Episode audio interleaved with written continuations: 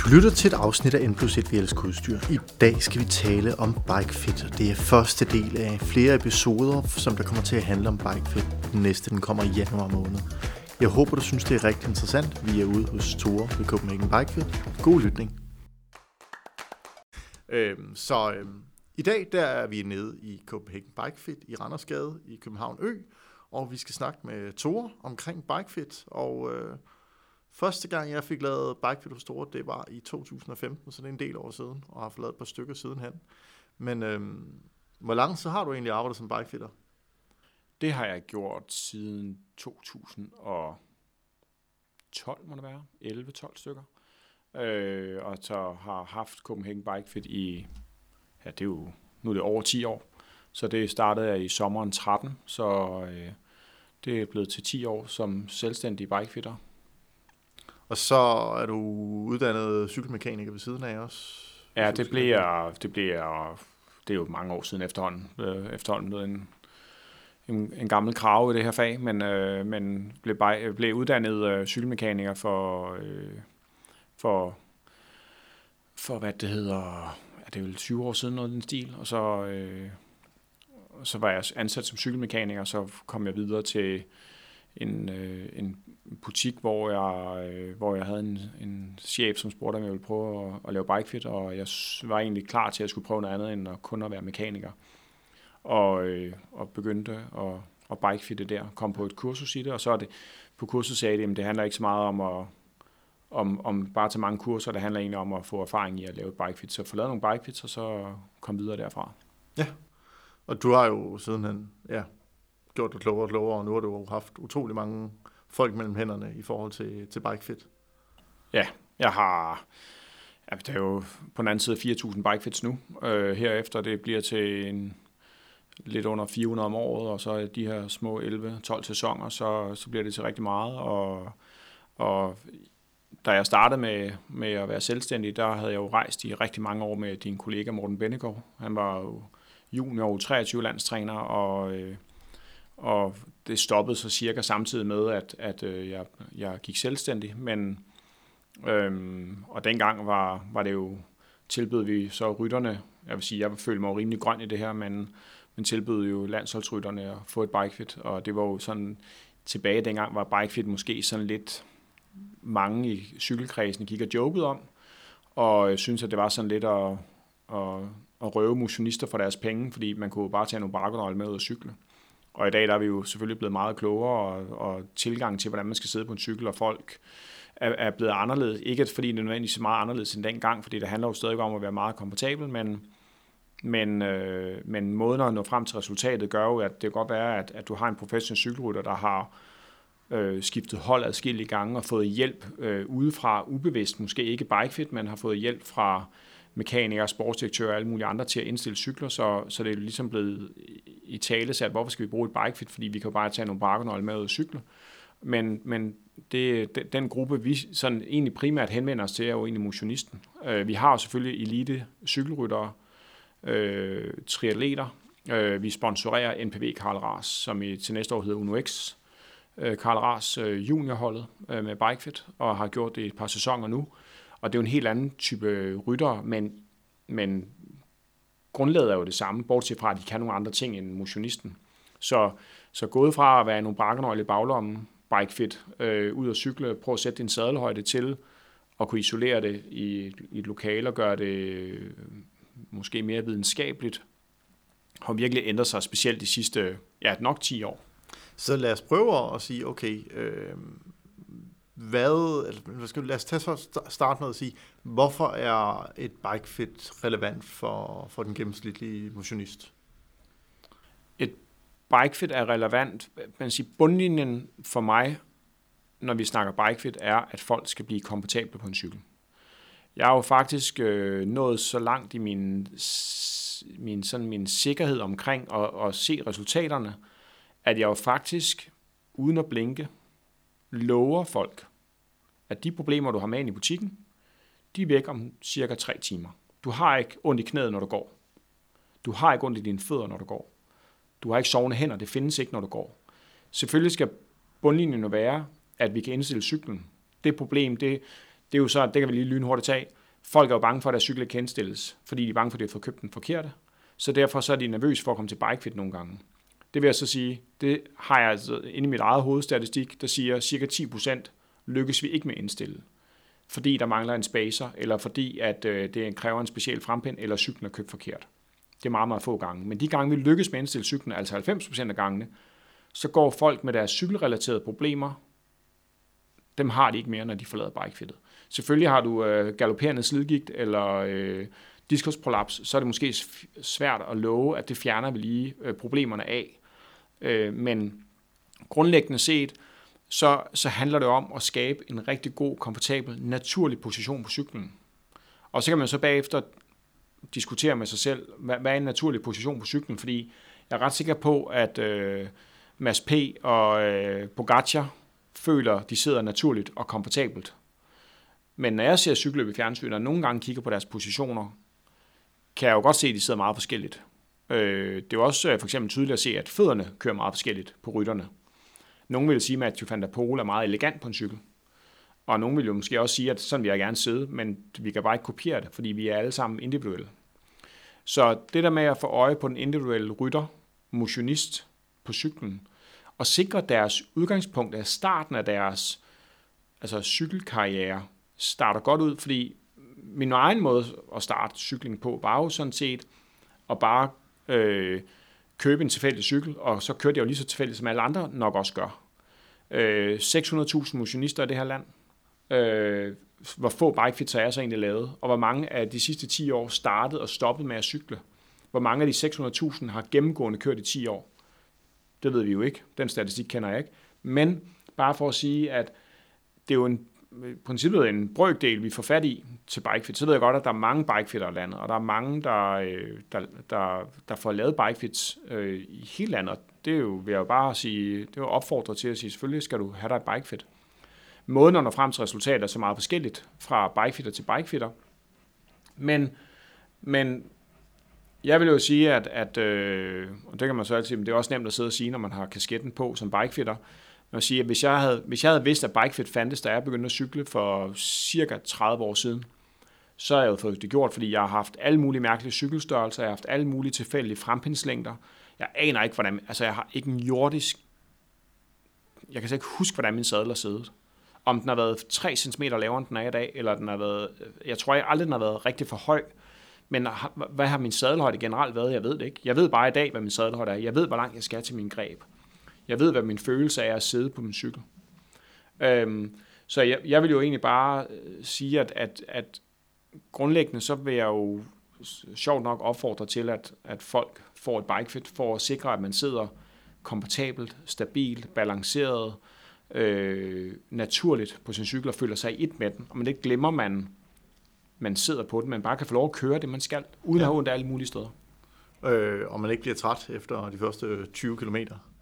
Øhm, og man kan godt, altså nu, nu kunne vi lige så godt starte her, som man kan sige, øh, første gang jeg kom herind, øh, så var det med en cykel, som ikke var den rigtige størrelse, fordi jeg havde jo købt en hos den lokale cykelpusher, og den, altså, den fungerede jo fint, men, men det var måske ikke den ideelle størrelse øh, tilbage i tiden. Og øh, der var mange, der kommer ind og siger, okay, jamen, kan man så ikke starte ud med at blive målt op, så man kan finde den rigtige størrelse? Jo, vi har jo, øh, og det er jo ikke øh, for, jo, man kan sige, det, det adskiller os nok betragteligt fra mange andre bikefitter. Selvfølgelig kan man måske som bikefitter godt få en fornemmelse af, hvis man har med folk på deres egne cykler at gøre, hvis de har fået valgt noget forkert, hvilken retning man skal i, men det er svært at sige præcist, øh, præcist hvilken cykel folk skal vælge, hvis det er nu sådan, at de kommer og spørger om en ny cykel. Vi bruger en øh, fitcykel til alle bikefits, og det adskiller sig meget fra dengang, vi faktisk bikefittede eller vi, vi lavede dit bikefit øh, i 15, tror jeg vi blev enige om tidligere, det var, øh, at dengang var det noget med at sætte op på din cykel, sætte nogle sensorer på, måle, så har vi et, øh, et, øh, en, en masse normalværdier fra, øh, fra retyl i det system, vi bruger, og de normalværdier vil vi gerne prøve at ramme. Og det kræver så, at jeg selvfølgelig kan analysere tallene og sige, at hvis din sadelhøjde den er det og det, så er den for lav, fordi det siger værdien, og hvis den er for høj, så siger værdien sådan og sådan, vi vil gerne ramme inden for det her vindue. Men, men Problemet i det gør, at man så ofte, hvad så hvis vi nu er ude i et eksempel, at, at cyklen ikke er optimal. Den måde at bikefitte på din egen cykel jo øh, nogle gange blev, blev, så blev bikefittet baseret på, hvad cyklen kunne. Så for en del år siden hoppede vi over og brugte, øh, hoppede over og brugte fitcyklen til alle bikefits. Og det vil sige, at, at når, man kan, når vi har en fitcykel til rådighed, som øh, vi har, hvor du kan sidde på den og køre, og modsat en spinningcykel, så kan fitcyklen justeres, mens du kører. Og så kan man jo hele tiden sidde og mærke, hvordan tingene føles, når vi justerer. Og på den måde får man en meget større vidshed for, at den, den følelse, du har af at sidde på cyklen, den bliver mere naturlig. For eksempel, hvis du nu sætter dig og kører på en home trainer, og kører i 45 minutter, så vil jeg ved med, at de fleste føler, at det første kvarters tid, det faktisk føles ret godt. Der er ikke rigtig noget ukomfortabelt. Man er ikke nået til, at sadlen er irriterende. Man er ikke nået til, at man måske har tryk på hænderne, der gør, at de sover. Andre små ting. Så efter et kvarter mere kan det være, at man stille og roligt begynder at føle, at der dukker alle mulige underlige ting op, som man ikke rigtig kan gøre så meget andet end bare at leve lidt med. Og så de sidste kvarter, måske den sidste time, så begynder man måske for nogen, i nogle tilfælde at være så generet, at man har lyst til at hoppe ned af cyklen. Og ved at, at sidde og lade folk køre på fitcyklen i et langt flow, så får vi en meget større vidshed for, at det vi rent faktisk opnår, det er det rigtige. Og det er ikke kun er baseret på, hvordan den enkelte øh, rytters cykel, hvad den kan. Hvis jeg nu skulle skifte en frempind, fordi jeg, jeg tænker, jeg vil gerne lige prøve for den her rytter at skifte frempinden til noget længere eller til noget kortere, Øh, ikke engang sikkert, at det er nødvendigt, bare for at være sikker på, at vi, øh, så skal rytteren ned af cyklen, hvis det er deres egen cykel, skal stå på gulvet, bliver iskold, jeg står og skifter frempind, det tager mig måske 5 minutter, op og sidde igen og køre, og så kan vi gøre det en gang til, for vi vil faktisk gerne tilbage til den anden. Plus der i øh, 2023, der er måske i hvert fald 30% af de cykler, jeg ser, det er jo med sådan noget integreret styr og kabler og bremseslanger ned igennem øh, øh der kan ikke engang skifte frempinden. Så jeg har ikke en jordisk chance for at vide, eller få, få den enkelte rytter til at føle, hvordan det er, når fremhængen bliver længere eller kortere. Fordi vi kan ikke gøre det. Så ender vi bare med at sige, at jeg prøver at sætte din sadel så godt jeg kan. Det er også derfor, at det, det bliver, det bliver øh, ofte, hvis folk kommer ind ad døren og bare gerne lige vil have en screening, det er rigtig svært, fordi så er det jo sådan lidt, jamen jeg kan godt screene dig, jeg kan jo bare stå og konstatere, hvordan du sidder på cyklen. Jeg kan jo ikke, jeg kan jo ikke sige, om, om det skal være meget anderledes, fordi jeg ved egentlig ikke, hvad du kan som rytter. Så så man kan sådan sige, at når man bruger en fitcykel, øh, så kan vi jo sådan komme hele vejen rundt om positionen i en lang streg, et, et, lang, et langt flow, et langt stræk, og den vej rundt begynder at sige, jamen sådan her vil vi gerne have, at du skal sidde. Og det kommer jeg tilbage til lidt senere. Hvordan skal vi egentlig sidde på en cykel? Øhm, og så kan vi måle fitcyklen op. Og, og det smarte ved Retyls fitcykel er, at man rent faktisk kan tage tallene og føre direkte over på det, der hedder frame eller ramme, højde og længde, stack og reach, eller var det omvendt? Øh, ja, højde og længde. Det vil sige, at, at øh, man faktisk kan gå direkte ind og sige, hvilken cykel sidder du rent faktisk på i geometri, eller ikke direkte geometri, fordi geometri er en anden snak, det er køreegenskaber, det er øh, øh, hvad hedder det, wheelbase, øh, længde på akselafstand, det er øh, højde på krank, alle de der køreegenskaber, vinkler på, på kronrør, alt det, det er jo køreskaber. Det har jo ikke så meget at gøre med, hvordan du sidder, fordi man siger, at uanset om du købte dig en gravelcykel, eller du købte en, øh, en øh, endurance-cykel, eller du købte dig en øh, high-performance aero racer, jamen så, skal du jo ikke, så får du ikke længere arme eller ben. Det er jo den samme krop, der hopper over på den enkelte cykel, så derfor så er det jo også nærliggende at, og sådan lidt måske hoppe i en retning af at sige, men skal du ikke sidde til nærmest på samme måde på den her nye cykel? Men fitcyklen fra Retyl kan rent faktisk gå præcis ind og sige, hvilken stack og reach kører vi på lige nu, så kan jeg jo på fitcyklen justere frempinden, jeg kan lave vinkelændringer på frempinden, jeg kan justere styrebredde, jeg kan justere kranklængde, jeg kan skifte sadel på øh, 10 sekunder, øh, så man kan komme rundt om, om positionen i alle hjørner og kanter og sige, i, i teorien så sidder du perfekt sådan her, men hvilken cykel passer så til det? Så vi kan så faktisk lave et fit uden cykel, så kan man lave en opskrift på, hvordan cyklen så skal bygges. Vi måler selvfølgelig cyklen op med 3D-kameraer til sidst, sådan motion capture ting fra Retyl. Så vi, øh, vi kan lave en, øh, en, en opmåling af cyklen, og så kan vi jo til sidst sige, godt hvad præcis skal, hvis din cykel skal indstilles en til en med den her, hvad kræver det så af cyklen? Ja. Jamen, du skal ikke komme med en, en model eller et mærke øh, i den model, fordi det kommer ikke til at fungere, og du skal sørge for, at der er 20 mm spacer under, ellers bliver styret for lavt, og jamen op til, din ramme bliver for lang. Øh, og, og der, vi har jo næsten altid sådan en eller anden ongoing sag med en eller anden, der er i gang, og lige nu er vi i gang med at finde ud af, om en eller anden skal have en speed concept for Trek i en bestemt længde. Fordi han er meget lang i overkroppen, jamen det kræver en lang cykel. Ja. Så det, det her det betyder jo også, at man som hvad skal man sige, forbruger, man kan sagtens komme ind, og når I så laver det her, så kan man jo også med den eksisterende cykel sige, okay, hvordan kan vi få det optimale ud fra den her? Hvad for en bredde styr skal vi eventuelt have? Og det kunne være, at vi egentlig lige skulle gå ind lige og, og tage det, fordi nu har vi jo egentlig taget, hvad skal man sige, de store ting, altså stillestørrelsen, stack og reach, men der er jo, hvis jeg husker rigtigt, nogle ret motorer, så er der øh, kontaktpunkterne, som er sadlen, det er styr, det er pedaler, skråstrej, klamperne på cyklen, altså ens fødder, og så er det selvfølgelig at øh, frempinden i forhold til, hvor langt du bliver strukket. Øh, sådan i sådan de der små ting, man kan ændre på næsten alle cykler i hvert fald, øh, alt efter hvor integreret tingene er. Mm. Øhm, og hvad for en, altså hver især har de jo en påvirkning, og, og hvis, skal, vi, skal vi starte med, hvordan sidder man optimalt, eller hvordan kan man sådan, hvordan er det, altså optimalt er jo forskelligt, men, men altså det her med at komme ind og have fittet, eller skal vi gå ind og dykke lidt ned i, i de forskellige kontaktpunkter til at starte med? Jeg kan jo øh, for eksempel, så det er jo ikke for at drille dig, Nej. men jeg kan jo for eksempel spørge, hvor høj skal en sadel være? Sæt mig godt spørgsmål, yes. men øh, jeg husker jo noget fra noget spænding, ikke? Det er jo men jeg kan jo også sige, skal den være for høj? Nej. Skal den være for lav? Nej. Men hvis den hverken skal være for høj eller for lav, hvad skal den så være? Så skal den jo være rigtig. Så kan man sige, hvornår er en, rigtig sadel, hvornår er en sadelhøjde rigtig? I, øh, I teorien, så skal en sadel være så høj som muligt. Der er ikke nogen af os, der får noget ud af at sætte den for lavt. Fordi at sætte den for lavt, det er, det er sådan set bare at klemme dig selv lidt sammen. Og det er sådan set også at fjerne hestekræfter. Ja, men man, man hindrer sin range of motion. Ja, altså. Du, øh, du ender med at, hvis du sidder for lavt med vilje for eksempel, øh, ubevidst kan det også være, øh, så, øh, så er der jo nogen, der får, øh, de får ondt alle mulige steder, men du, du, øh, du kan fysiologisk, har du ikke en jordisk chance for i princippet og aktivere øh, din haser ordentligt. Du kan godt få dem aktiveret, men ikke sikkert, at du gør det øh, så naturligt, som du kan. Sidder du i den rigtige sadelhøjde, så er det faktisk svært at mærke, om du aktiverer din, øh, din forlov eller din baglov, og hvad du aktiverer mest, din læge. Det hele kører bare i et langt flydende flow. Så du, hvis du konsekvent kommer hjem og føler, at du øh, brænder i forlovene, så kan det måske være et lille hint om, at din sadel sidder for lavt. Det kan også være, at du konsekvent kommer hjem og synes, at du har ondt i fødderne. Det kan være, at din sadel sidder for lavt. Der er jo mange, der kan sige, at du skal bruge fødderne på en bestemt måde. Fødderne bruger vi hver især fuldstændig individuelt, og vi kan ikke sige, at du bruger, du bruger fødderne forkert. Dine fødder kører på den rigtige måde, når din klamper sidder rigtigt, og din sadelhøjde er så høj som muligt.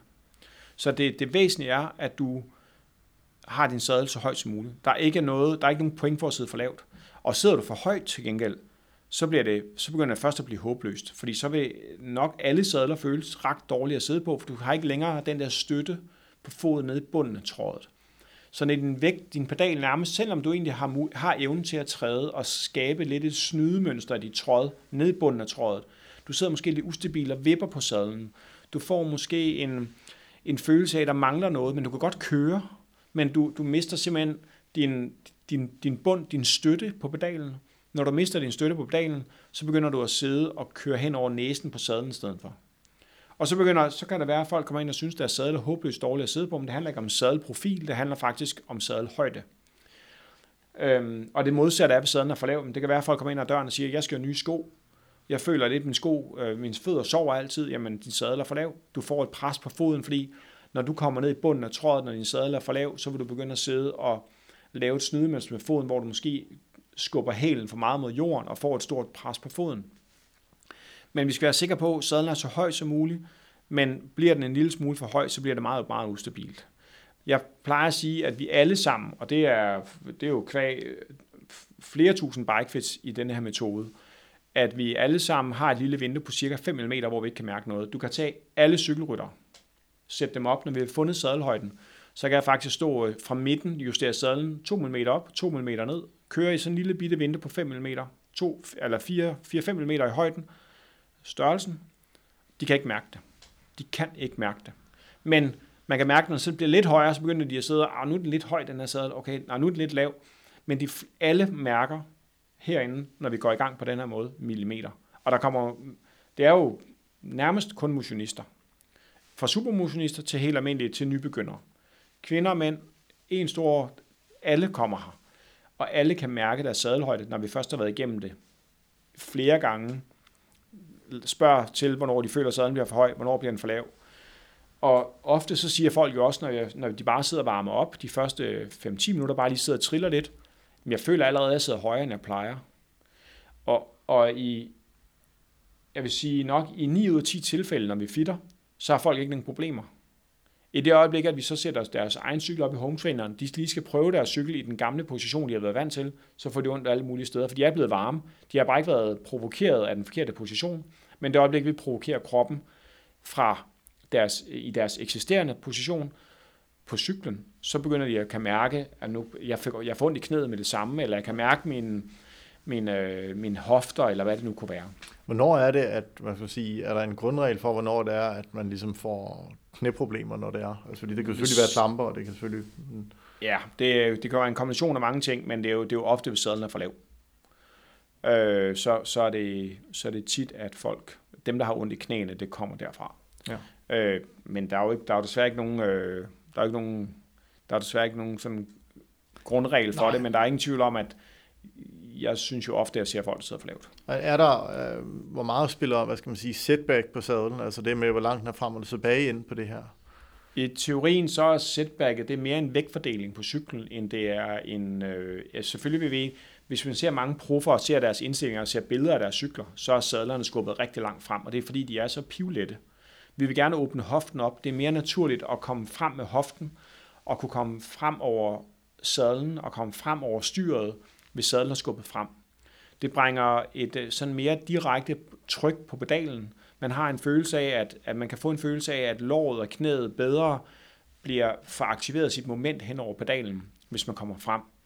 Men hvis du har med, med rytter at gøre, som øh, er helt almindelige mennesker, øh, med helt almindelige fedtprocenter, jamen så ofte så skal de sidde længere tilbage på cyklen, fordi de kan ikke balancere den vægt ud i styret. Og så er det, de for eksempel føler, at de kan slippe styret, de kan ikke styre cyklen. De kan ikke komme i lommerne, fordi der er alt for meget vægt i styret. De sidder måske med sovende hænder. Øh, men de har skubbet sadlen frem, fordi de ikke kan nå. Og så har man fået skabt en ubalance, som jo egentlig ikke er særlig rar og særlig naturlig.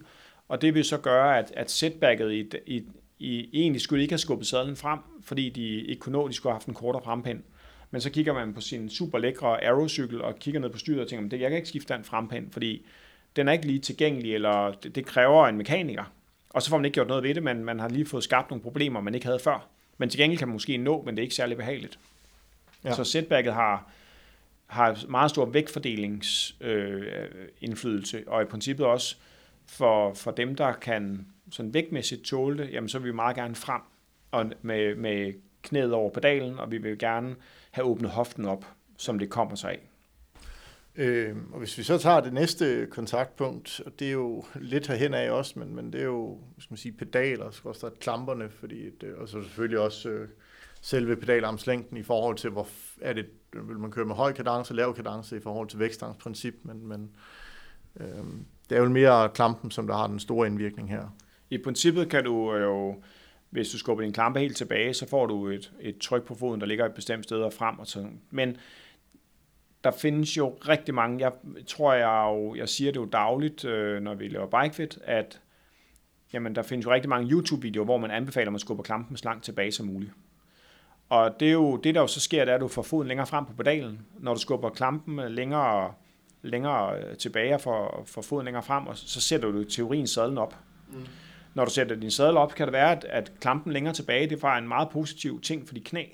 Så man siger, at man slap lige af, hvor meget drejer det her så om. Jamen, du kan jo egentlig fra den længst fremme position på mange cykelsko længst tilbage flytte din klampe flere centimeter. Det er på rigtig, rigtig mange cykelsko i dag, der er jo mulighed for at flytte gevindet også. Og det gør jo så, at hvis du går fra helt fremme til helt tilbage, så, øh, så sætter du i teorien din sadel 6-7 mm op. Og det kan jo så have en positiv indvirkning på knæet, så derfor så synes folk, det er helt vildt fantastisk at flytte klampen tilbage, fordi knæproblemerne forsvandt. Og man er egentlig øh, generelt set øh, synes man, det var en god løsning. Men, men du har ikke fået det optimale tryk på foden. din klampe skal sidde under din forfod, og den skal, du skal, plejer at sige, at din, din, øh, din store tog og lille tog, eller knysterne på inderside øh, og yderside, skal i princippet være et tværsnit i en pedalaksel. Øhm, og så, så vil, din, så vil din, din naturlige klampeposition komme ud fra, at, øh, at din sadels, eller din naturlige fodteknik vil komme til syne sammen med din sadelhøjde. Så vil din, øh, så skal du sætte din, jeg plejer at sige, at du skal flytte fødderne ind eller ud under knæene. Så der er jo mange, der får at vide, at du skal trække knæene ind. Det er, du, skal, du kører hjulbenet. Der, du, han ligner jo en skovl på en cykel, eller hold nu, har du set ham derovre? Det bliver sådan en halv mobberi, men, men der er jo mange, der får at vide, at de kører med knæene ude. Det er ikke sikkert, at de kan gøre for det. Det er ikke sikkert, at de kan gøre noget ved det. Øh, vi kan jo kigge på Peter Sagan og sige, at han har kørt en hel karriere, vundet alt, øh, øh, hvad han gerne vil vinde stort set, og øh, kørt jo faktisk ret julebenet. Øh, sad også meget skæv på sin cykel. Han havde plus 4 mm på sine pedaler, aksler. Det tror jeg ikke, der er særlig mange, der ved, men det havde han. Han havde længere pedalakser, for ellers ville han køre meget julebenet.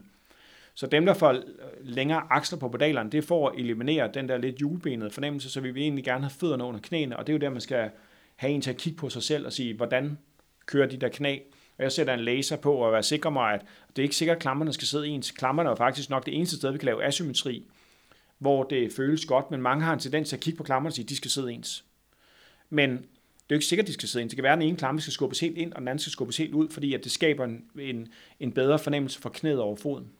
Ja, øh, og det du nævner med, hvad hedder det, afstand i pedalet, det er jo det, man normalt snakker om Q-faktor, det yes, korrekt? det er Mere sådan, at... Ja. Øh, så Q-faktoren, ikke? Jo. Ja, at, at, øh, men, men det handler egentlig om bredde mellem fødderne. Ja. Og vi kan så også lige vende klamper og sige, men er det, er, det, er det bare rigtigt, at speedplay for eksempel er bedre for knæene og alt muligt andet? Nej, det er det ikke, men speedplay er default øh, indstillet til at være helt åbne, det vil sige, du kan sidde i, i et mørkt lokale med lukkede øjne og ben for øjnene, og så kan du sætte klamperne på, og så kan du ikke få ondt i knæene, fordi du kan bare sætte fødderne, som du har lyst.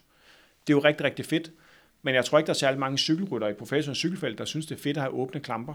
Fordi ja. det skaber rigtig meget ustabilitet. Det, altså det er jo det, man, det man kalder float. Ja. Yes. Så den bevægelse, der ligger i klampen, og hvor man hos Shimano og Look tilvælger sit float, eller fravælger det, så fra, øh, fra, fra Speedplay, der er det jo helt åbent, men til gengæld så har du en klampe en, du har en klampe, der holder rigtig lang tid, og du kan mikrojustere den, og det kan jeg virkelig godt lide.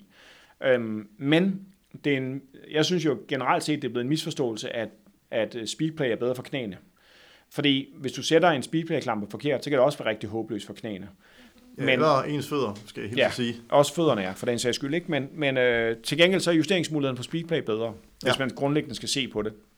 Men det er ikke fordi, at Speedplay bare er bedre for knæene. Men, men hvis, man, hvis man kigger på det, så er det faktisk ikke farligt at vælge klamper, hvor at floatet er mindre, det vil sige, at muligheden for bevægelse er mindre på fødderne. Men det er også en lidt en default ting, der er kommet, at det er bare sådan en standard, der ligger i æskerne. Når du køber et par pedaler, så ligger der meget åbne klamper med. Så kan du sætte dig hjem, og så kan du faktisk lave en ret stor skæv rotation, uden du bliver straffet for det, fordi du kan altid justere din fod ind, uden, at, uden at det kommer til at gøre ondt på dig, uden du føler, at du sidder med vrid i knæet, fordi du kan ikke men til gengæld, hvis du vælger nogle klampesystem, en, en klampe, som er sådan ret begrænset i bevægelsen, bevægeligheden, så, øh, så vil du få større stabilitet. Og det er også ofte det, som folk kæmper med, det er, at jo større bevægelse, jo større bevægelse skal også til at klikke ud. Hvis du så har så lidt en, ikke fordi man skal købe dyre pedaler, men jo dyre pedaler, jo mere kontant er den, og jo nemmere er den komme ind og ud af, selvom, man klam, selvom fjederen faktisk er strammere. Men skal der meget mindre bevægelse til, øh, og så et lille tips, når du skal klikke ud, så have foden i bunden af trådet. Ja, så lidt lettere. Yes. Øh, og ja, og nu når du nævner det her, altså på Speedplay, der kan man, hvad skal man sige, minimere floatet. Ja. Øh, de der tensionskruer, der sidder derinde. Og på Shimano, der har du en gul, en rød og en blå lampe, alt efter hvor mange graders float det er. Ja. Jeg kan ikke huske, hvordan det er. Det er 5 og 2 og så et eller andet andet øh, grader. Det er 6, 2 og 0. 6, 2 og 0, det er ja. sådan der. Og, så og er den røde, der er 0? Den røde er 0, den blå, den er 2, og den gule, den er 6. Og så har du look, der er den sorte 0, den vi sidder og kigger grå på er 4,5, jeg sidder og kigger på dem, og den øh, røde, den er 9. Ja. Og, øh, men, men, og, og ja, så siger du pedalarmslængde. Øh, så kan man spørge sig selv, hvor lange pedalarm man har, og hvor lange de skal være. Det, øh, pedalarmslængden, den blev opfundet med en væltepeter. Der var ikke nogen gear, det var meget stort hjul, og der var ikke en, der, man krævede et kæmpe moment, så man var ligesom ude at sige, hvor lang en arm kan vi egentlig lave, for at det kan lade sig gøre at drive det her kæmpe hjul. Med en kadence på hvad? Øh, en, eller hvor meget, ikke? Men altså meget, meget, meget, meget lav kadence. Uden ja. gear, så er vi nødt til at have det moment ind i det, for ellers skulle slet ikke holde cyklen kørende. Så man er simpelthen nødt til at være sikker på. Jeg bruger faktisk, og så kan man grine lidt af det og sige, hvor stor skal en spade være? Hvor lang er et spadehoved? Er det den samme længde som pedalarm? Ja, cirka. Øh, Karoline, der vi, derhjemme, da vi gravede en trampolin ned i haven, så havde hun mindre spade end mig. Hun kunne faktisk ikke rigtig bruge den spade, jeg havde, for hun havde ikke, benene var ikke langt nok. Hun er 1,60 høj. Øh, jeg, er en, jeg er bare helt standard 1,80. Men bare for at sige, at pedalarmslængden, det er jo sådan lidt en forældet størrelse på cykler. Nu hvor vi har fået alle de her dejlige gear. På de fleste cykler i dag er der 24 gear. Og det, den, øh, den, det spænder bredt fra meget, meget tunge gear. Altså vi er ude i i en, en 10'er hos RAM, og så kan man sige, kører du bare på en 48, så har du 4,8. Det er jo et, øh, teorien er meget, øh, meget, meget højt gear, og øh, mulighed for at køre den vildeste sprint. Øhm, samtidig med, at du kan køre helt op på en, øh, i, på nogle af cyklerne, kører du op på en 36, og så har du den lille klinge, er jo, du er helt nede i under 1 til 1, øh, eller 1,0, hvilket er jo et ekstremt let gear. Det vil sige, at du jo egentlig stort set kan møde terræn, hvor du ikke kan holde kadencen kørende. Det er jo kun, når du kører ind på nogle meget lange stigninger, der er voldsomt stejle, øh, at du har brug for et meget stort moment, og det kunne fx være på mountainbike. Du kan selvfølgelig godt finde nogle landevejsstigninger, måske også nogle gravelstigninger, som selvfølgelig kræver et rigtig stort moment, men i, i teorien, så er det moment blevet mindre afgørende, fordi at vi kan holde kadencen. Det vil sige, at muligheden for at holde åndedrættet kørende og ventilere musklerne, gør også, at du skal have mindre, mindre kraft. Altså selvfølgelig skal du stadig have kraft i pedalerne, men, men det vil jo sige, at, at jo, jo længere pedalarmen, jo større pres får du også på din led. Så hvis det er sådan, at, at øh, der nu kommer en eller anden øh, ind, der har ondt i knæene og sådan ting, at det kan også være øh, øh, for eksempel triatleter, der ligger ned i en bøjle, jamen jo længere pedalarm, så tænker man, så kan jeg virkelig trykke til. Jamen du skal stadig have benene rundt i en meget stor cirkel. Så der, der er jo mange triatleter, der kører 155, 160, 165, helt standard, og de er høje, de er to meter høje. Men de er sindssygt åbne i hoften, og de holder benene kørende.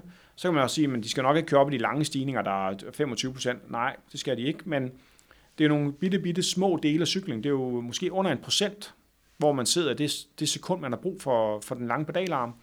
Så i teorien, så, er det, så kan man i hvert fald tydeligt se, at de er blevet kortere, og de bliver kortere og kortere, at 165 er jo blevet sådan standard for Shimano, det kunne du jo ikke få for 6-7 år siden, der fandt 100, og nu laver de jo vatmåler med 165. Øh, så spørgsmålet er, hvornår de laver 160. Øh, men, men det er jo stadigvæk i cykelindustrien, at en størrelse stor cykel, det er 175. Yep. Sådan en mellemstørrelse, det er 172,5, og så de små, det er 170. Øh, men det er langsomt flytter det sig dernede af. At øh, for eksempel Canyons tricykler, det er jo 170 på mange af dem. Det er ikke længere 175, selvom det er en stor cykel. Og Jan Frodeno, han har været 91 høj. Minder det måske lidt om dig. Øh, høj, slang fyr. Han er jo 165, så vidt jeg husker. Øhm, og det, så, det fordrer til, at man kan køre med en højere kadence. Ja, du kan køre med en højere kadence, du øh, åbner hoften op, du får meget mindre pres på din led, du får, får en bedre ventilation af det. Og hele vores omdrejningspunkt på en cykel er jo, at det øjeblik, vi begynder at blive lukket i hoften, så er det der, at vi bliver begrænset. Så når der ikke længere er kontakt fra lungesystemet ned til stængerne, fordi vi bliver klemt i positionen, og det kan jo komme af en pedalarmslængde, det kan jo komme af en en sadel, der er for lav, det kan komme et styr, der er for lav, det kan komme en position, der er for lang. Det kan i princippet også komme af at blive klemt. Der er mange øh, muligheder for, hvordan det kan ske. Men, men i, i teorien, så, så vil jeg sige, at, at øh, min, en af mine helt store fejl, det kostede en hel sæson, da jeg kørte cykelløb, det var jo, at jeg havde en træner, der mente, at jeg skulle køre 175 sammen, for det gjorde alle de andre. Øh, og i dag, der svarer det jo til at sige, at bare fordi at der er nogen, der godt kan lide en, øh, en bestemt sadel, skal jeg også køre med den. Men, men øh, jeg kørte 175 en hel sæson, og jeg brugte faktisk hele sæsonen på at vende mig til det, og jeg blev aldrig rigtig glad for det. Og så kan man sige, bare fordi jeg så i dag kører 170 mm krankearm, er det jo ikke ens med, at jeg skulle have gjort det dengang, men dengang var det jo, der var jeg, altså, der var man kigge på mig, synes jeg var mærkeligt. Men, men øh, og, og, vi kan jo nok takke til atleterne for, at øh, tingene udvikler sig så hurtigt, fordi de eksperimenterer med øh, sjove og skøre ting nogle gange, og nogle gange rammer de også helt ved siden af, men, men øh, det er også dem, der har fundet på den der flaske. Hvorfor skulle Jonas Vingård lige pludselig en radio sidde på brystet? Fordi det er mere aerodynamisk. Og øh, man ved, at de, øh, hvis I kan sætte en, en flaske med gel og sure ind på brystkassen, så er jo ekstremt mange watt sparet på det. Og der er jo ikke rigtig nogen regler for, hvad de må, de der trileter.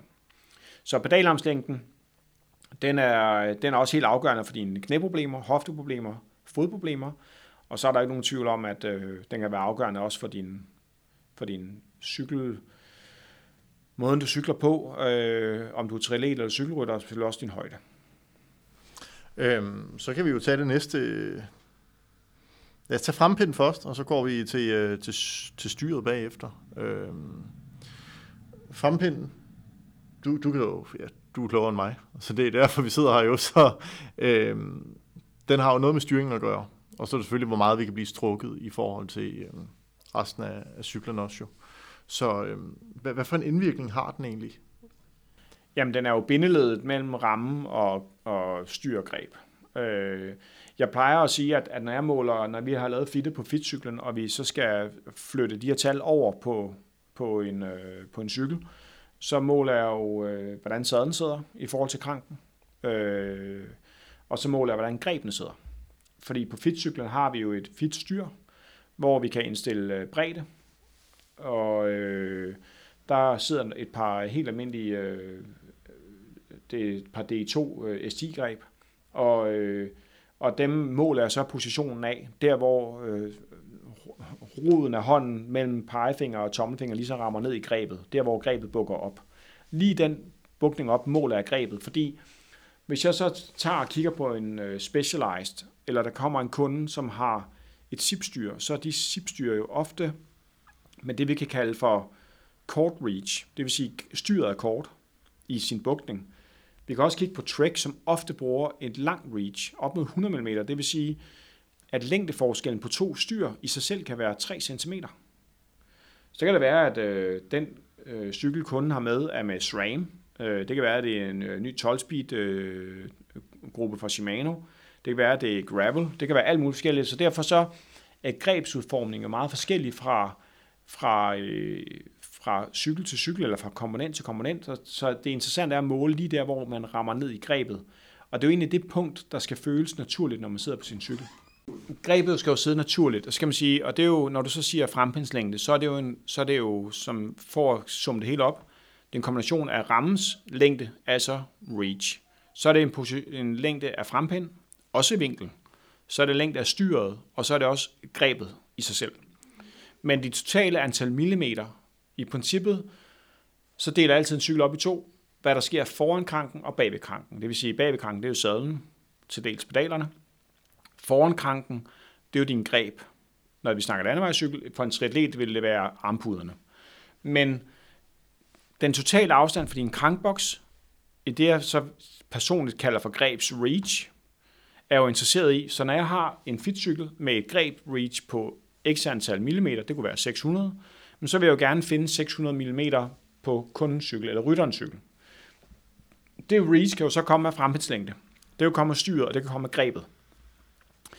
En frempind, og jeg synes jo, så må jeg jo komme i bad standing derude. En frempindslængde ændrer ikke styring af cyklen. Den vender du dig lynhurtigt til. Det er kun, når du kører mountainbike eller drejer rundt 180 grader på en vej eller et andet, at du virkelig styrer cyklen. Styring af cyklen foregår ved, at armene sidder foran dig, og de sidder nærmest helt stille. Der er jo ikke noget sådan en styring den her måde, så kører du i grøften. Så hvis du sidder og drejer rigtigt på styret, når du styrer din cykel, så holder du din balance, og dine hænder sidder helt stille foran dig. Så det er ikke fordi, man sådan påvirker følelsen af at styre cyklen. Men hvis du ikke kan nå din greb, så bliver det ret underligt. Og så er det, at du begynder at have alle mulige, alle mulige øh, underlige fornemmelser. Det kan også være for eksempel at sidde på sadlen. Så det helt afgørende det er, at du har din greb i den rigtige afstand foran dig, og det er så en kombination af, hvor lang ramme du har, hvor lang frempind du har, og hvor lang styr du har. Ja. Så den totale afstand skal vi gerne opnå, og det er jo så der, man går ind og siger, at du har købt den her cykel, du øh, skal have den her position, og øh, det kræver den her frempindslængde, for at vi kan binde tingene rigtig sammen. Ja. Og der er jo så nogen, der ender med 140 mm frempind, og nogen ender med 50. Og der er ikke rigtig noget, øh, jeg kan sige, at at øh, der, er jo, der er jo selvfølgelig en, en, lidt en rød tråd i, at øh, høje, lange mennesker får lange frempinde, og, øh, og der er også nogen, der øh, øh, små mennesker, kvinder, 61 høje, får korte frempinde. Men der er jo rigtig mange, der får den der frempind på 100 mm, som sidder i midten, og det er også den, der sidder på de rigtig mange cykler. Så, så, øh, så kan man så bagefter sige, men hvad, hvad er den, hvis du, hvad er den rigtige øh, længde frempind? Jamen den er jo, den bliver baseret på, hvad man, hvad man sådan ligesom kropsmæssigt gør på cyklen. Det vil sige, hvordan bruger du din ryg til at læne dig fremad? Er du rund i ryggen? Er du flad i ryggen? Hvordan kan du kippe dit bækken, når du sætter dig på cyklen? Hvor lang overkrop har du? Hvor lange arme har du? Fordi der er nogen, der bliver meget lange i positionen af, af, af længde, og nogen bliver der af drop. Så kigger vi på Kasper Askren for eksempel, så har han jo en lille cykel og et gigantisk styrdrop. Han, jeg vil skyde på uden at vide det, at han faktisk har nok det, tæt på det største styrdrop i, i cykel, professionel cykelfelt. Så, så han har jo et kæmpe, kæmpe styrtrop. Men når du ser ham sidde sammen med Matthew van der Poel i finalen af Flandern rundt, så kan man jo godt se de to, når man får de der helikopterskud ind for siden, at de sidder i nogenlunde samme højde med ryggen. Men, men at Kasper Askren er højere end ham, men han har en mobilitet, der gør, at han har en evne til at sidde meget, meget lukket i positionen, og sidde meget, det vi andre nok vil kalde for aggressivt og aerodynamisk, øh, uden at føle sig ukomfortabel. Der er jo bare ikke særlig mange, der kan kopiere det. Så bare fordi, at du har en mand, der er været en sidste 80'erne, der bliver kørt på en størrelse 56 og har verdens længste sadelpind og en kæmpe lang frempind, så er det ikke ens med, at vi andre vi kan nødvendigvis kan gøre det samme. Så kan det godt være, at der er nogen, der kigger på ham og synes, han sidder aggressivt. Men det er jo mere, altså jeg tror ikke, hvis du spørger ham, så føler han, at han sidder aggressivt. Han føler jo, han sidder jo nok, han sidder på en måde, han skal sidde for at køre cykelløb, men han føler også, det naturligt, vil jeg formode i hvert fald. Øh, at han sidder komfortabelt og naturligt og godt på sin cykel, og han kan køre de der mange, mange timer, han gør. Så øhm, vores evne til at læne os fremad på cyklen, er jo egentlig det, der i den sidste ende giver os position, men det er jo også en kropssamsætning. Har du lange ben, har du korte ben, har du lange arme, har du øh, lang overkrop, kort overkrop, men har du mobilitet med dig? Øh, det vil sige, at, at øh, hvilken form for mobilitet har du? Ligger det i bækkenet, ligger det på ryggen? Øh, er det, og hvordan er du så sammen? Giver jo den sidste ende opskriften på at sige, men egentlig så har vi jo hver sær, må vi jo have den perfekte position, som ikke er aggressiv. Øh, jo, det kan vi jo godt kalde det, men du får ikke en bedre styring af for eksempel at sidde for oprejst, og du får heller ikke en bedre styring af, eller en bedre fornemmelse af din cykel, at, at du med vilje har for kort til styret. Fordi hvis du skal aktivere dine arme, så er det vigtigt, at de ikke er overstrukket, men de er strukket i princippet så meget de kan, uden at være overstrukket. Og det er en hårfin balance, og det er jo derfor, at frempind er på centimeter, ikke er på 2 cm. I princippet burde det sådan i min verden måske være på 5 mm, men det giver virkelig mange frempinden. Og, og, og ofte så kan vi også justere lidt på sadlen, uden at det, og vi kan lave en korrektion på sadlen i forhold til længde, uden at det er sådan helt forfærdeligt.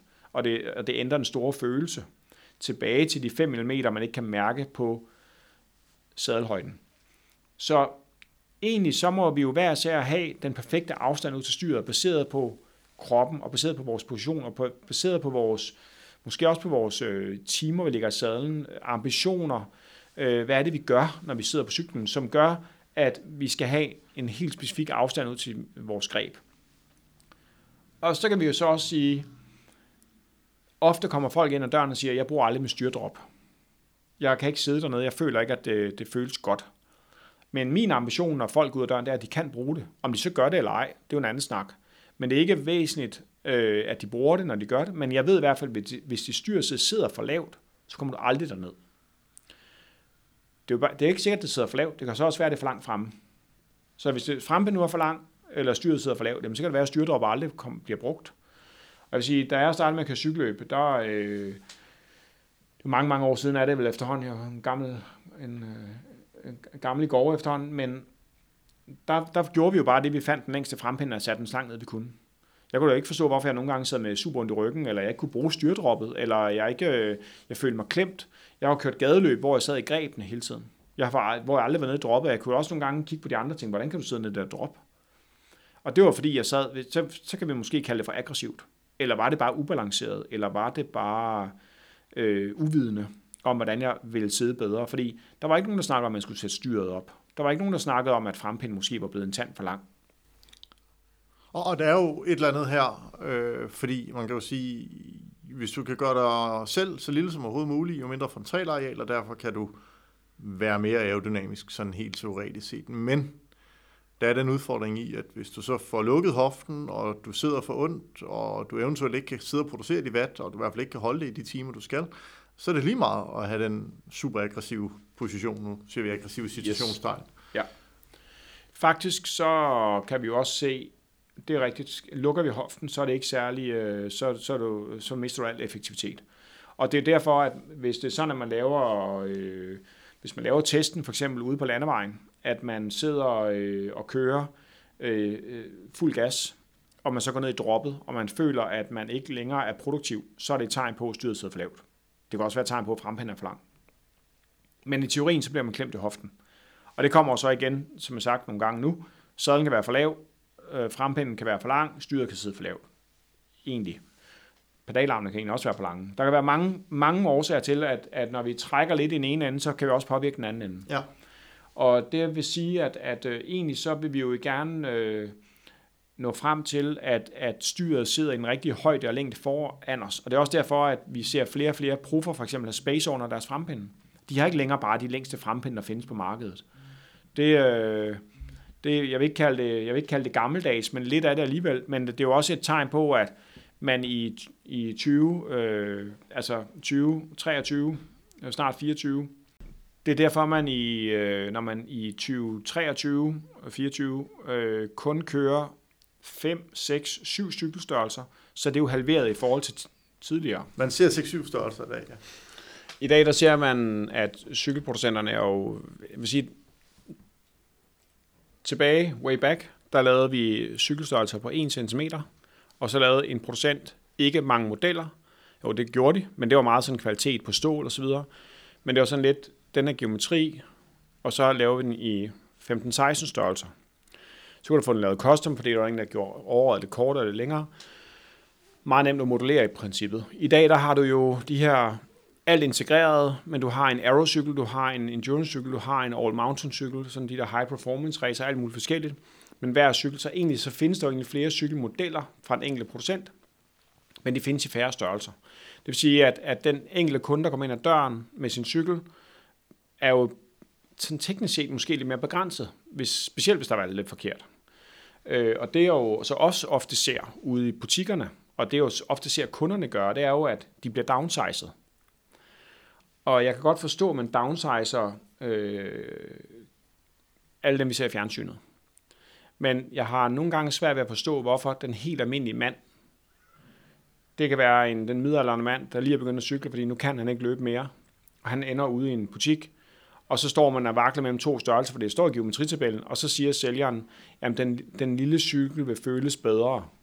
Men den faktisk bliver så øh, lav i kronerøret, eller så, så lav i stak, eller så lav i højde, og den egentlig bliver sådan meget lille. Selvfølgelig kan man altid diskutere følelser og, og, og sådan... Den kan føles lidt mere livlig. Ja, styring og, og sådan nogle ting af den, men at, at positionen bare ikke bliver særlig god, fordi det simpelthen bliver for foroverbøjet, og han ikke kan få, han simpelthen mangler spacer.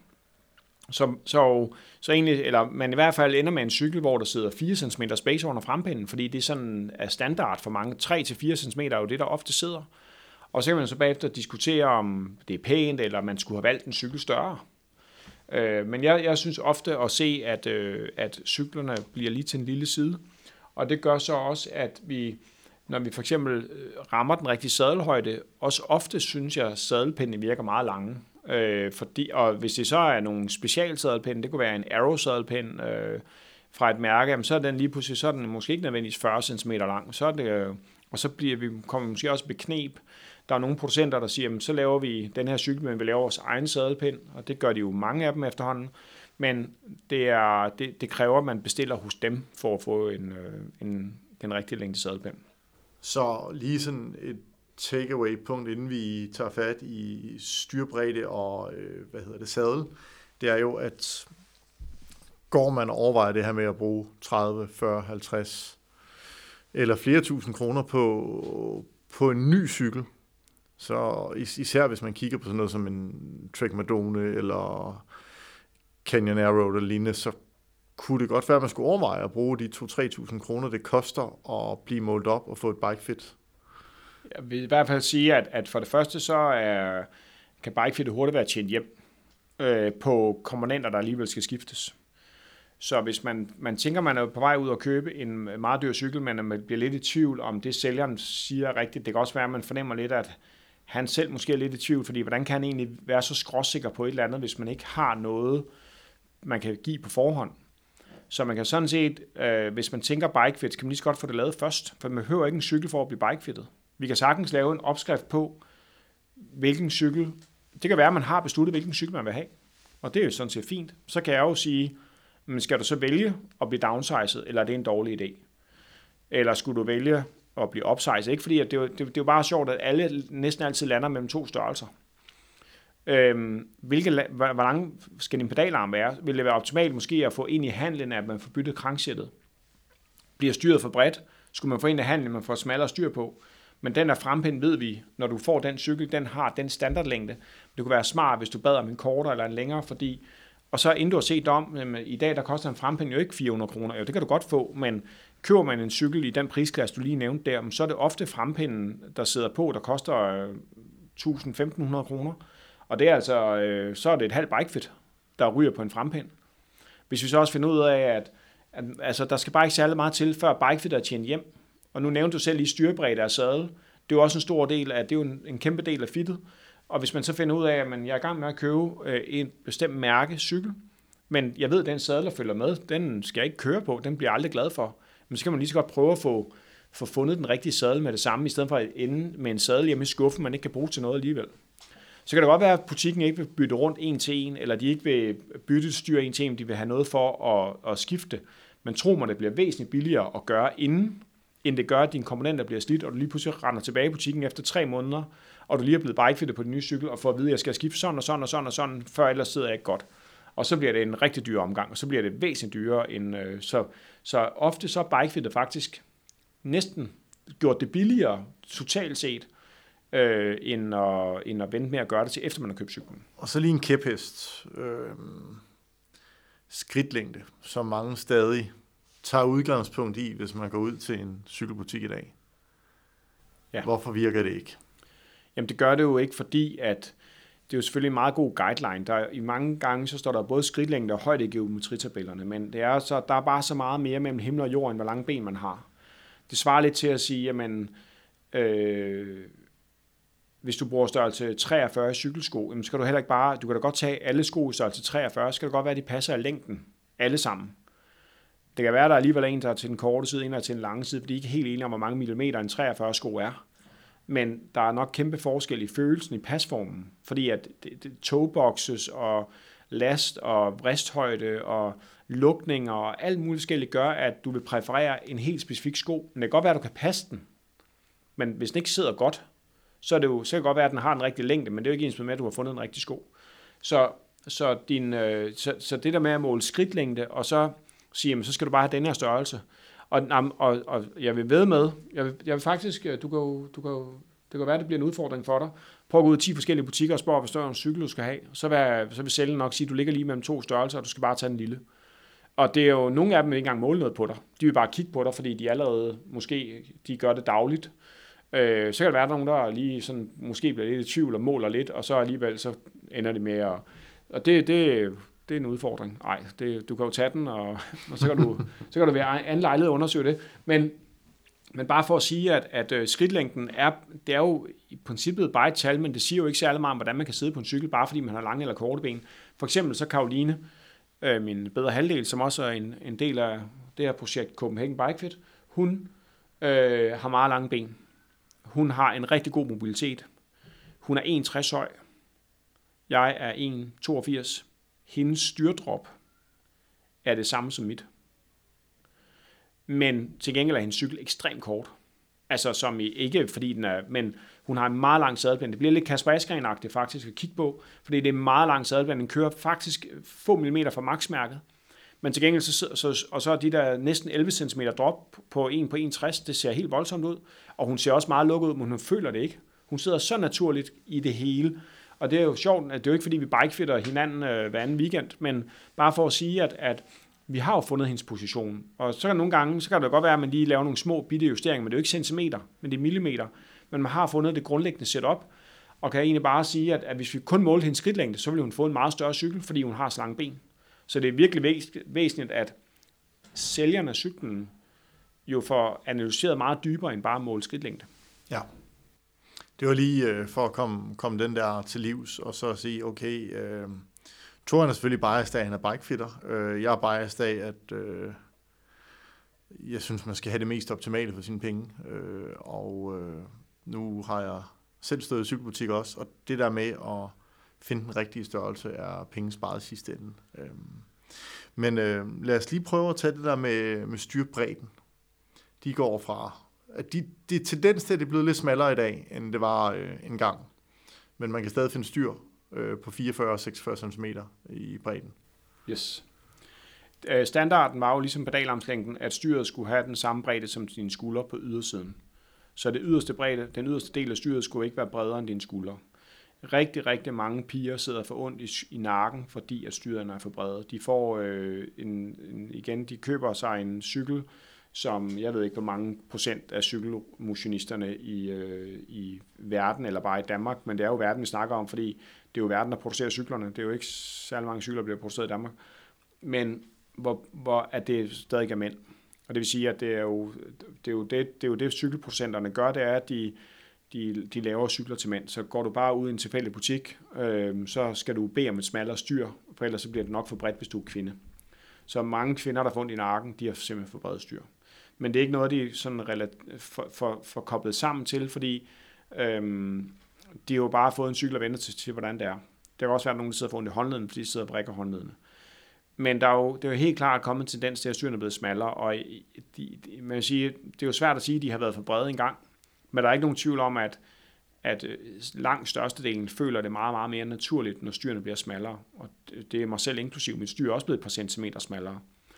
De der øh, profbredder, som vi ser i dag, hvor de er blevet meget smalle, det er, jo en, det er jo fordi, det er blevet meget, meget, altså man har jo fundet ud af, at det er meget mere aerodynamisk.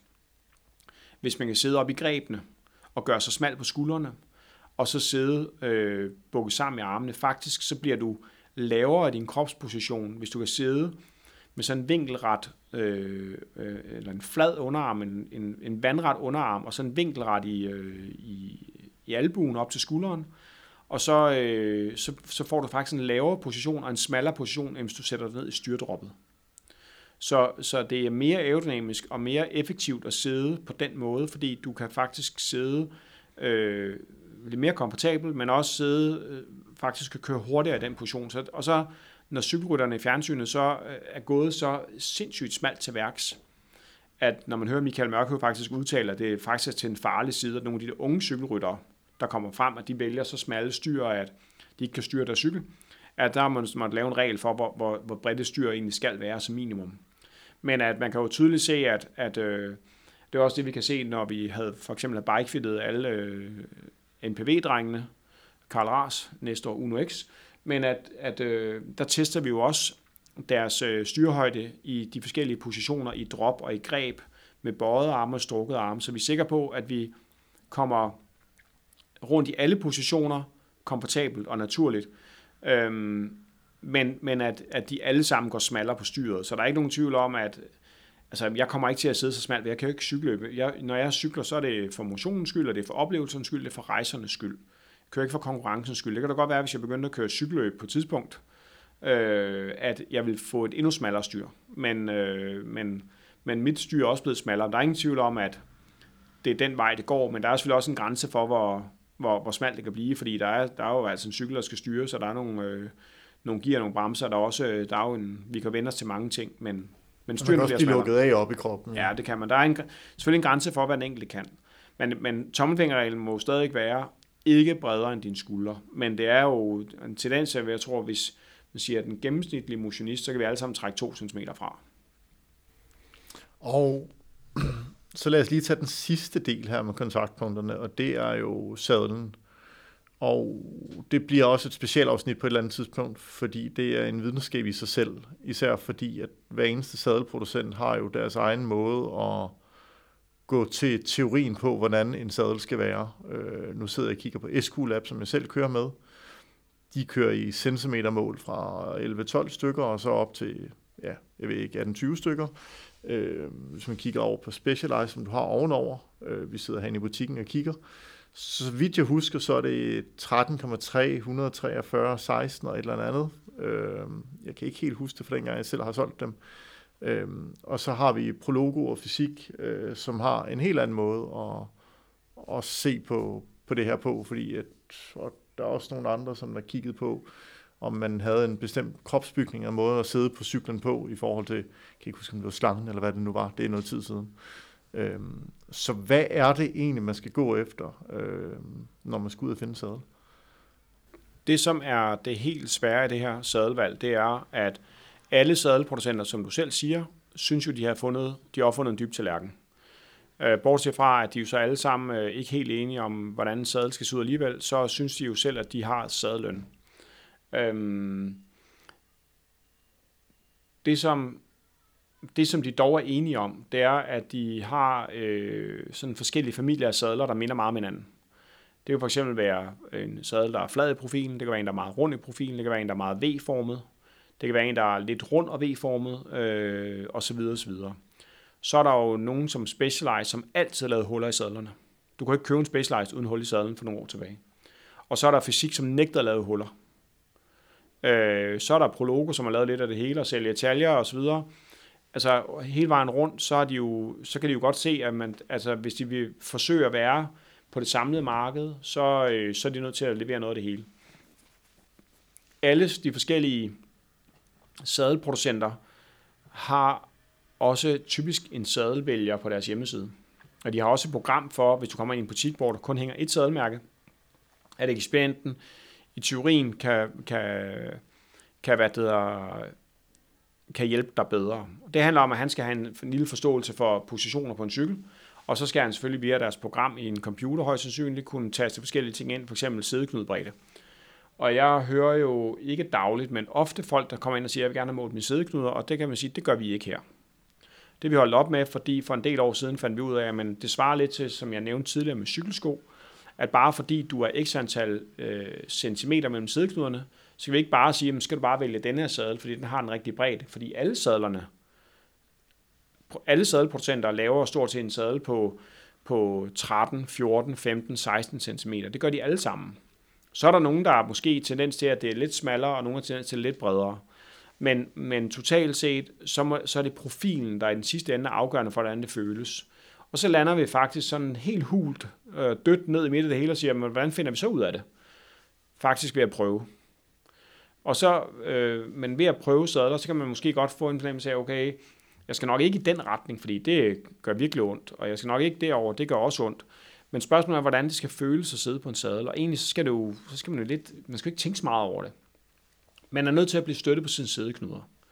For hvis den trykker rigtig hårdt fremme mod kønsbenet, så er det jo typisk noget, der begynder at sove og snore, og for mange kvinder, så bliver det et kæmpe problem omkring øh, kønsdelene, som bliver mast, og det kommer til at gøre rigtig, rigtig ondt. Bitte, bitte små fine hudfolder, fyldt med fine nervebaner, der bare bliver fuldstændig klemt af, det er ikke særlig komfortabelt. Øh, for mænd er det jo så mellemkødet, det, det er mere tåleligt, øh, men det er heller ikke særlig naturligt Nej, særlig det er rart. super rart. Nej. Og kører man, øh, er, man en, øh, er man sådan midt 40 måske, og ældre, jamen, så bliver problemet omkring prostata bare større og større. Så, så i teorien, så skal vi jo have så meget tryk på sædeknuderne, uden det går ondt på dem. Fordi vi kan godt finde sadel, som princippet letter alt foran, men som til gengæld stort set skaber betændte sædeknuder, hver gang vi er ude at køre. Så det er en balance af at sikre, at vi sidder så meget på sideknuderne, vi kan, uden at trykke foran. Og det er jo det, vi skal prøve, man skal prøve at finde ud af, ved at, at vi for eksempel altid laver sadelfit i blindtest, og når du sidder og snakker om væggen, vi kigger på, så hænger der jo altid 120-125 forskellige sadler. Og det er jo ikke, vi har ikke valgt de sadler, fordi jo, vi har valgt de sadler, fordi vi, vi mener, det er vigtigt og meget, meget forskelligt. Men vi kunne godt fortsætte, vi kunne sikkert godt lave en væg mere. Øh, men vi vil nok begynde at løbe lidt tør for, øh, for ikke fordi vi, vi, jeg tror ikke, vi vil gøre det bedre, men selvfølgelig kan man godt sige, at, at der er nogle sadler, som ikke bliver solgt særlig meget, men der, den, den, skal også være, den skal også have lov at hænge der. Ja. Fordi det kan være, at den lige pludselig en dag bliver solgt, fordi der er en, der bare siger, at der var den.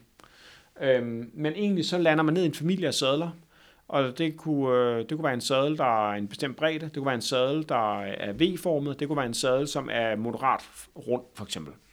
Og så vil man måske stå med tre sædler, hvor man tænker, hvordan kan jeg så vide, hvilken af de tre, der er bedst? Fordi nu har jeg jo fundet ind til kernen af mit problem, jeg har fundet ind til kernen af min gode følelse på sadlen.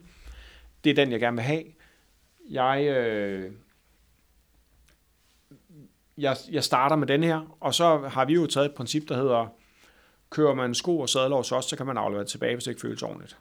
Så vi kan, vi kan, vi kan altid bytte, og vi kan altid justere, men egentlig så skal man jo ind til, nå ind til den der følelse af, at jeg sidder godt på min sædeknude, uden den trykker hårdt. Øh, og det er jo der, at sadler jo kan skabe, øh, det er nok det, der skaber de største problemer for folk på cykler, fordi øhm, det er, Øhm, det, det, det er kontaktfladen er tungest i længst tid af gang, eller længst tid af gang, specielt hvis man kører nogle, nogle ret lange ture. Jeg vil ikke kalde det monotont, men bare, øh, øh, det kunne være en 3 timers cykeltur uden de store intervaller, eller øh, meget ensformigt, jamen, så kan man jo godt få problemer. Øh, så, så, så sadelvalg er jo, jeg synes jo ikke, der er noget, der er mere afgørende end andet. Og alligevel så synes jeg, den vejer tungt, når vi snakker om at sidde ordentligt. Der, der er nok, øh, jeg plejer at sige, at man bliver ikke mere komfortabel af, at frempinden bliver for kort, eller styret sidder for højt. Det bliver ikke mere komfortabel end en komfortabel position, hvor styret er længere fremme eller længere nede, så længe man kan tåle det. Men hvis sadlen den er forkert, så kan du sådan set sidde i alle mulige positioner med styret, der måske føles meget godt for dine hænder og din overkrop, men den vil altid drille. Det synes jeg øh, giver meget god mening. Øhm, er der noget, vi mangler at tage med her? Det her er jo sådan en overflyvning, hvor man sagtens kan gå endnu mere dybt med forskellige ting. Især kan man gå i dybt med det med sko og, og sadler øh, og lave et helt specialafsnit, hvilket jeg tror, at øh, vi skal gøre på et tidspunkt igen, plus, plus et, vi elsker udstyr. Øh, men er der noget, vi mangler i forhold til det her med bikefittet?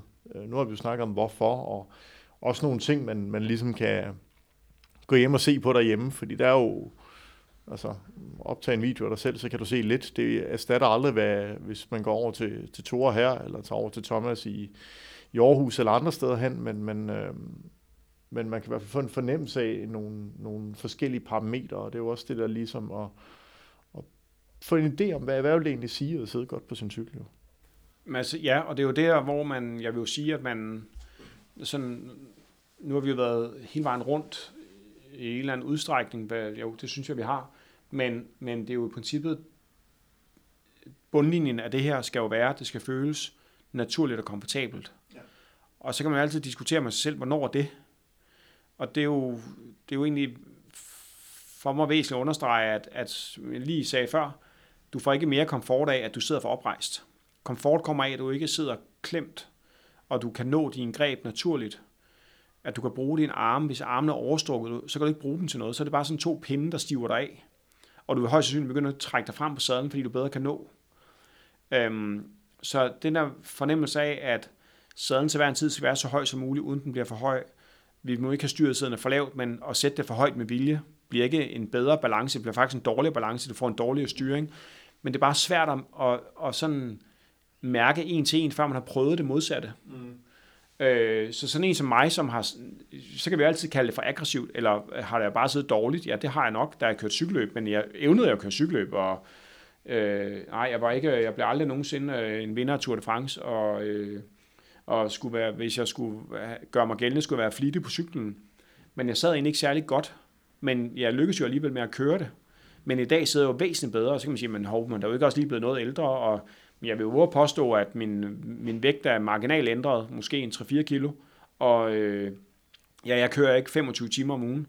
Jeg kører 5, men øh, jeg sidder, hvis jeg kunne sidde på den måde, som jeg sidder i dag, som jeg gjorde dengang, og har haft den viden, så er jeg bare følt mig så meget bedre tilpas, og jeg tror faktisk, jeg kunne, jeg kunne have kørt hurtigere. Ja. Men jeg ved godt, der ligger rigtig meget træning i det, men, men den, der, den der fornemmelse af bare at føle sig i et med cyklen, og bare tænke, jeg sidder virkelig godt, og jeg sidder virkelig komfortabel. Jeg føler bare, skal jeg køre, hvad jeg indsætter mig for. Selvfølgelig, hvis du beslutter dig for at deltage i et langt motionsløb, eller et langt gravelløb, eller et adventure et eller andet, eller bikepacking eller noget, og du sidder som en sæk kartofler på en cykel, så bliver det nok ikke en særlig god oplevelse. Så hvis du har trænet til det, du har forberedt dig til, og du sidder godt, jamen så kommer det også til at blive godt. Så, så totalt set, så må, du, så må vi jo alle sammen hver sag have den mest optimale, perfekte position. Ja, og så er det jo vigtigt at sige, at, at altså, er man ny, eller om, træner man ikke så meget og skal ud på en længere tur, så er der også noget tilvænding. Altså det tager noget tid at vende sig til position, og hvis man er ny i cykelverdenen, så, øh, så er der noget at, at ligesom vende sig til os. Ja, og nu sidder vi jo, når du siger sådan en tilvænding, nu sidder vi jo herop til jul, og det har jo faktisk været, når, du, når vi snakker kæphest flere gange, den helt store udfordring for, for os i branchen er jo, at jeg kan jo se rundt omkring, når jeg følger med i nyhedsbrev og de sociale medier, øh, så, så er udfordringen for os jo er at få, få motionisten ud af døren uden for sæsonen til bikefit, og ikke vælge midt sæson til bikefit. Selvom man, man tænker, men, men har du haft en sæson fyldt med problemer, og du sætter cyklen væk, så er jeg ret sikker på, at de problemer de dukker op igen til foråret. Så hvorfor ikke bruge off-season på at få lavet det bikefit, og måske sidde på sin home trainer derhjemme og prøve det af, eller i hvert fald ikke få det lavet midt i maj, hvor der er 14 dage til, at du skal stå knivskarp til et eller andet motionsløb, eller du øh, skal, du tænker, jeg skal til Mallorca og køre en uge, så nu får jeg lavet bikefittet tre dage før. Få lavet bikefittet i god tid, før du skal noget med det, og lad være med at nødvendigvis bare at gøre det til sommer, fordi øh, det, det er ikke det, det, det perfekte tidspunkt for optimeringer ligger i princippet lige omkring nu. I hvert fald lige ind i det nye år, omkring nytår, januar, februar. Lad være med at vente til april eller, eller maj. Få lavet fittet, fordi din position bliver ikke anderledes af, at du er i god form. Det er din kropmobilitet og din kropssammensætning, der i den sidste ende definerer din position. Ikke om du kan køre, en, at du har en FTP på 180, 200, 220 eller 500.